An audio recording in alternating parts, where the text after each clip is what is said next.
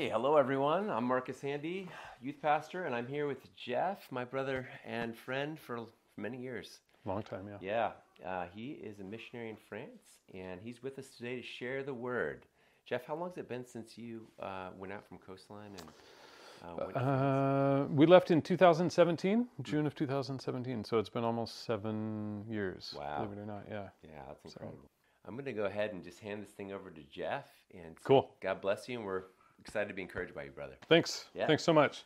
We can actually start with a, a moment of prayer, just really quick, and then we'll dive in. So, because you know it is church online. So, Lord, we just um, we thank you so much for technology that allows us to gather, even if we're not gathering, and um, we trust that you've designed the day. We we see your sovereignty in it. And I just pray that you would bless our time and that you would give an opportunity for us to, to see each other face to face and um, that you'd bless this little moment online. In Jesus' name, amen. Amen. So, as Marcus shared, um, yeah, we, we were here at Coastline. Well, here, we were at Coastline. We moved to Astoria in 2007, and we were here until well, I guess, yeah. So we left in, in 2017, but um, I wanted to share, just like Marcus was talking about the week of prayer and fasting, that's, um, that's when we actually got our call to, to go on mission. And um, so it was January of 2015, and we were in the middle of the week of prayer and fasting. And my wife Sonia and I were were in bed, and uh, I suddenly heard a voice that said, Get up. And so I did what any normal man would do. I tried to roll over and go back to sleep. And uh, I saw that Sonia was already out of bed and um, on her knees praying. And so I was like, oh man, this is like, this is serious. And so I got up too. And we didn't have any direction or anything. We just got up and we're like, Lord, we just want to worship you. And obviously, you woke us up with a purpose and so, um, you know, if you want us to pray for something in particular, um, that's what we're here for. And so, um, this was right after the Charlie Hebdo attacks that had happened in France, maybe a month or so just before. And so we started praying for the church that the, the church in France would be full of love and compassion and be able to come alongside people that were scared or, or broken after the, the attacks. And it was a really heartfelt prayer. We, we prayed probably for 45 minutes with tears, and we were really moved.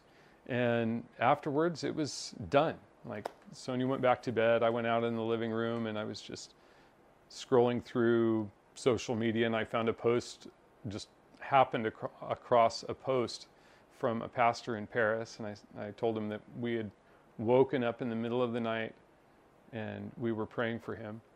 And he responded, We had a friend in common. And, and um, so from that point, I had a, a burden for France. And it was really just to continue to pray. I didn't have any other direction. And um, so I, I started planning a trip to, to go to France to meet the people that we had been praying for. And so in 2015, I went to France with Andy Ziesmer and uh, Rick Morgan, a, a, friend from church that that did sound. He was on the sound team with me, and we went to France. And while we were in France, that's when the Bataclan attacks happened, and so that was a really big confirmation for for me, for our family, and we started looking at uh, going on mission. And so I just, it's interesting, you know, when I tell people that that you know God woke us up in the middle of the night, in the middle of a, a week of prayer and fasting, that it's kind of like, wow, God actually He spoke to you. Well, that was like the last time He's ever woke me up. It's not like it's not like a, a recurring thing. And so now it's we're at this place where it's just faithfully serving Him and uh, hearing from Him in, in kind of the normal channels. So that's like as he reveals his will through his word, through prophecy, through prayer, and, and then just we see the way that God designs things through his providence, which I think today is you know, a pretty obvious thing. Like I, I flew halfway around the world to come and, and see you guys, and um, and here we are doing an online service that I could have done from home. So, but yeah, it's it's really interesting to. Um, so just our, our experience with Coastline, we were there. Um, we started at Coastline in 2008. I started serving as a deacon in 2010. Sonia was serving, she was in children's ministry, the coffee shop at that point. We had coffee ministry and then later worship. And we were just, we, we served everywhere we could. That's been our, of our heart from the beginning. And um, so now we serve as missionaries, which basically just means that we're ordinary people that that are serving the Lord with everything that we can. And, um, and the Lord has moved us, but we were really doing the same thing when we were here in Astoria. We're meeting with people and sharing the love of Christ. And it's a, it's a real huge blessing.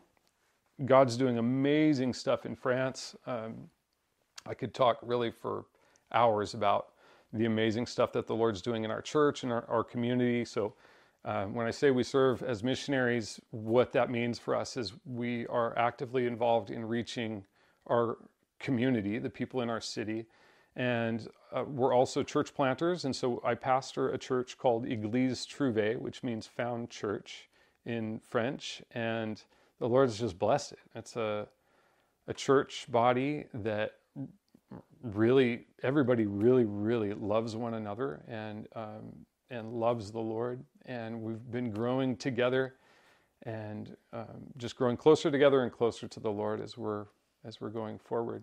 And it's just a sweet, sweet heart in the church. But one of the things that I, I, I wanted to um, talk about today, like like Marcus mentioned, there's this week of prayer and fasting, and it's centered around surrender. And part of the the idea of surrender for me uh, in mission or where we are is that we have to surrender in a way our ideas or the things that make sense to us. For example, uh, I when we moved to France didn't speak French, so I spent the first year there just completely ineffective. I didn't I didn't know the language, I didn't know the culture. You go and you basically you're starting life over. It's like you're a baby except you're going into the bank to open a bank account and saying you take money for me. Now, you know, you just, you're butchering whatever you're trying to say, whatever you're trying to con- convey. And, and so it doesn't make sense. I've asked myself so many times, I asked other people as well, why would God send an American to France to share the gospel, to preach, when there are French Christians that already speak the language, that already know the culture, that already have friends? And the reality is, I don't know. I have no idea. But God's done it. And so for me, my job, really, our job, I would say, because we're all called on mission, is just to obey Him, even though it doesn't make sense, even if it feels like a waste. And so if we think about the, the aspects of worship, to the world, it doesn't make sense at all. It doesn't make sense for us to, to um, give, uh, like prayer seems impractical, um, giving seems foolish, loving is dangerous because we've all been hurt before. We, we're, we're trying to, to find something that makes sense. But really, like when we start walking with the Lord, we find that, that for us, worship is just a natural thing, but for other people, it, it's something that doesn't make sense. And I was, I was drawn to the text. Um, it's in Mark 14. It's verses 3 through 5. Well, a start. And we're just going to, just really quickly, just want to talk about this idea. So, Mark 14, 3 through 5, and I'm, I'm going to read from the ESV this morning. It's kind of cool. I'm preaching in English. and it's a foreign deal for me. So if I drop into French or, or slow down, that's that'd be the why. So Mark 14, 3 through 5, it says, And while he was at Beth- Bethany in the house of Simon the leper, as he was reclining at table, a woman came with an alabaster flask of ointment of pure nard, very costly, and she broke the flask and poured it over his head. There were some who said to themselves indignantly, Why was the ointment wasted like that? For this ointment could have been sold for more than 300 denarii and given to the poor. And they scolded her. And so we see that, that Jesus there, he's at the house of Simon the leper. He's having dinner with a leprous man. That's really frowned upon culturally. And so basically, like we could just sum it up and say Jesus is hanging out with rejected people. And so while he's at the table, a woman comes, and John, in John's gospel, the same story, we, we know that it's Mary that comes, and she pours this perfume. This, she breaks open an alabaster, alabaster flask and pours this perfume on the head of Jesus, and then she starts to wash his feet with her hair. And it's so like if we think about like culturally what she's doing, if we think about like as a person what she's doing, we get into the scene there. Like she's come to dinner, they're all sitting at the table, and she just comes up and just starts worshiping with this very expensive perfume. It's probably like one of the most precious things that she had, and she dumped it on Jesus' head. And just the idea of breaking that flask, like there's no going back once she's committed to worshiping. And then she pours it on his head, and then she's just completely humiliated. I can imagine if it was me, like being in that situation, like, oh, I feel like I'm supposed to do this, but like, what are people to think? It's to be awkward. I'm to break a conversation. What everybody's to be weird. And the reality is, like, she she was obedient to that direction that she had to worship Jesus in that way. And it says again, just in Mark 14 4, there were some who said to themselves indignantly, Why was the ointment wasted like that? And so there's that, like, we see that the disciples are like, Man, even the disciples. So this is from, from Matthew 26. It says that the disciples were like, Oh man, what is she doing? What a waste. This is 300 denarii. So it's like pretty much a year's wages for this perfume. And she just poured it out. We could have done something for the poor. And so we have this idea sometimes where where we feel called to do something and it feels like a waste.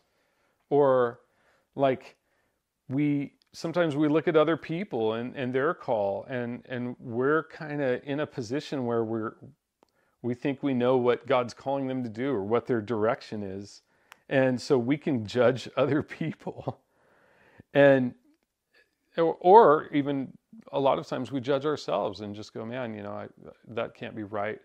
This is a waste. I shouldn't be doing this. And so all of that is like, it is, it's us judging. We're saying, according to me, according to my ideas, this is wrong. This is a waste. So in this story, we have the oil. Oh man, it was worth so much money. What a waste. Think of it. We could have helped the poor. We could have done good things with this. And it was just, man, once it's on the floor, it's over. There's no way to collect it back up. Or like, you know, I, I had in my head about this trip, like I I flew all the way here. Why? What is is it a waste? Well, no, it's not. It's I mean, if I think about it, if I know the Lord, then I know that this isn't a waste. But it's time. It's time away from family. It's money for the flight. It's uh, time away from my church. And all of this just to do a service online. We think about the cross. Jesus going to the cross. What a waste. He was an incredible teacher. He had an amazing following. He was doing amazing things. And there he is on the cross in between two criminals. And he's suffering and dying like a common criminal. Jesus, the most precious thing ever physical in the universe, the most valuable person, the most valuable being was treated like a common criminal. What a waste. Or we look at a situation or a relationship in our life. We look at like our problems. Maybe we have a problem that has become bigger in our mind than God is. It's the thing that takes all of our attention, all of our thoughts are on it. We're we're focused on this problem. It's the biggest thing that we have. Which like anything that takes our thoughts away from God is what? An idol. It's an idol. Can bad things be idols? Yeah, of course. Anything that takes our attention away a dream, a hope, a desire, uh, a bad relationship, something that is anything that is pulling us away from the Lord is an idol and it has to it has to go down. So we have these things where we're looking at a situation, we're like, this situation was a waste. God let me be in that situation. And we have to change our mindset and see that God put us in that situation. And God wastes nothing. He wastes nothing. We can, like, I want to read this text. I'm trying to be really succinct because uh, everybody's in their jammies and stuff. And, and I, I want to, to, to really touch on this. But Mark 14, verse 6 through 9 Jesus' response is beautiful. He says, Leave her alone. Why do you trouble her? She has done a beautiful thing for me. For you always have the poor with you, and whenever you want, you can do good for them, but you will not always have me. She has done what she could. She has anointed my body beforehand for burial. And truly I say to you, wherever the gospel is proclaimed in the whole world, what she has done will be told in memory of her. And so What's so cool about this is I'm just going to draw out like two little points. The first is Jesus says, Leave her alone. Leave her alone. That's a command. Jesus is like, Stop. right? And the second thing is, She has done what she could. And in the, in the Greek, it says, She did what she had. Like it's literally like what she had, what she was holding in her hand. She was doing what was there. And we often we don't know what Jesus is doing. Like the disciples, we don't understand. Jesus was like, I'm going to the cross, I'm going to be crucified. And they're like, What? I don't, I don't know. Jesus, no, what? No, we're going to have breakfast tomorrow. You know, they're just trying to go on with their life. And so we have to have this perspective where we're willing to step out and walk in faith, even when it doesn't make sense. I'm going to obey God, even if it looks like a waste. And this is what that walk of faith is it's a surrender of our will, but not only of our will, it's also a surrender of our ideas, where our perception, our logic, now we, I'm not saying that we have a blind faith because we don't. We have a very, very logical faith. The Christian faith is actually very scientific. We can back up what we believe through the scriptures, through archaeology, all the aspects of science back up what we believe. But we have to we have to take a second place to the authority of God's word and to his character as it's revealed in his word. And so, like I touched on earlier, a lot of times I have the habit of judging myself. Man, it hit me. It was just last week. I was reading the scriptures. It was in a. I was reading a text, and I, I, I came back with this question afterwards: Do I believe that God can heal people? And I imagine all of us are going, yeah, totally. And then the question in my mind was, do I believe that God can heal people by me laying hands on them? Or by can he use me to heal people? And I said, honestly, no. I have trouble believing that. And I realized in that moment that and I repented, I was reducing God's ability to my capacity. You see, I was making God my size. I was making God in my image instead of me being in God's image. And so that repentance, I turned everything back and brought it back to God can do anything, anything. There's a, a scripture, it's in 1 Corinthians 4, verses 1 through 5, and I love this. This is Paul talking to the church, and he says, This is how one should regard us as servants of Christ and stewards of the mysteries of God. Moreover, it is required of stewards that they would be that they be found faithful, but with me it is a very small thing that I should be judged by you or by any human court. In fact, I don't even judge myself, for I am not aware of anything against myself, but I am not thereby acquitted. It is the Lord who judges me. Therefore, do not pronounce judgment before the time before the Lord comes, who will bring all things now hidden in darkness. Oh, bring to light, I'm sorry, uh, uh the things now hidden in darkness, and will di- disclose the purposes of the heart. Then each one will receive his condemnation from God. And so we have the, the perspective of Paul where he's like, I'm not, I'm, I'm not qualified to judge. There's one judge. I'm not qualified to judge my fellow man. In, I'm not qualified to judge myself. It's God that's going to judge. And so, as we're looking at this idea, this idea of surrendering our logic or even surrendering our feelings about other people, about other things, about how God's working. It's not so that we are, like I said, just walking out of blind faith. The idea there is that our spirit is communing with the Spirit, the Holy Spirit, the Spirit of God, and that we are being led in faith by the Spirit so that as we're walking forward, it's neither an emotional or neither an emotional response, nor, I don't know, drawing an English language blank there, but it's, it's not uh, emotion or logic, but we're walking according to the Spirit.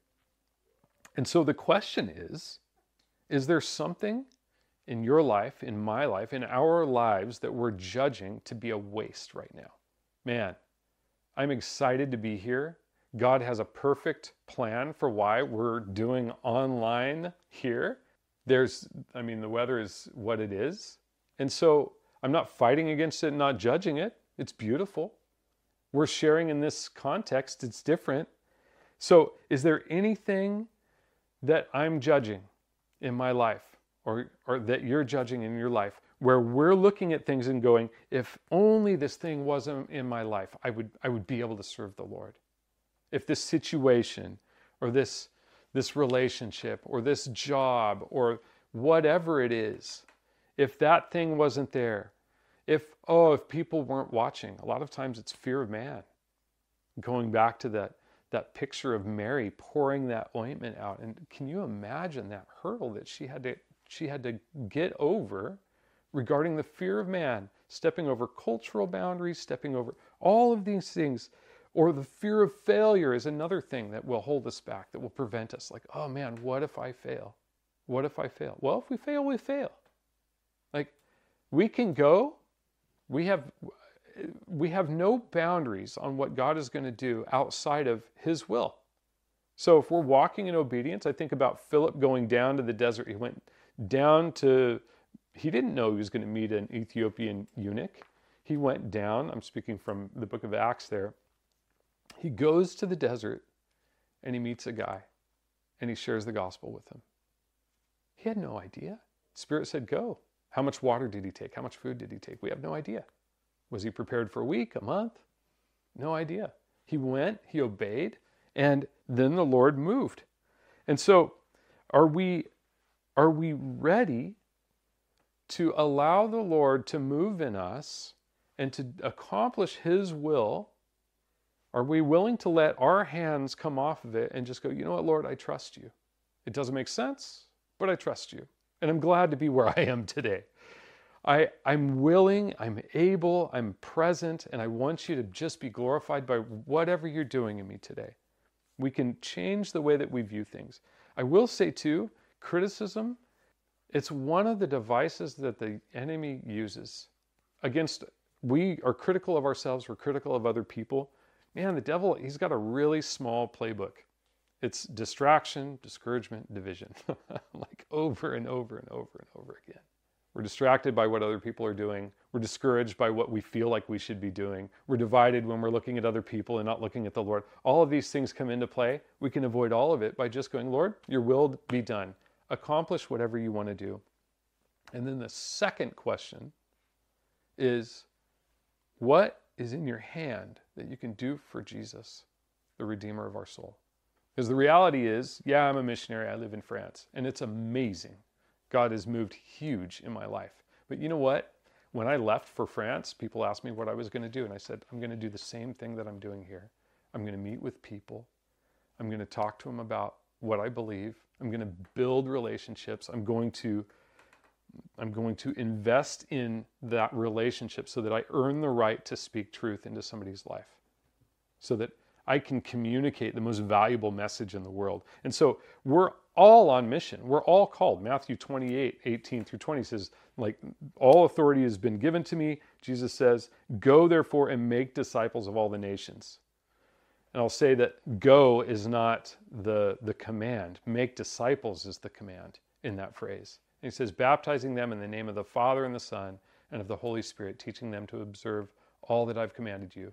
And behold, I'm with you always to the end of the age. And so we have this opportunity to be on mission. Well, what does that what does that look like in your context? I don't know. uh, I imagine it involves either work or school. I imagine it involves your family and your friends. I imagine that you're either serving through prayer, you're serving through evangelization, you're serving through giving, you're serving through I there are plenty of ways to serve. But we're all called to partake. We're all involved together in in fulfilling the great commission. And the goal is to create worshipers, to, to expand the kingdom so that people see who Jesus is and falls in love with him.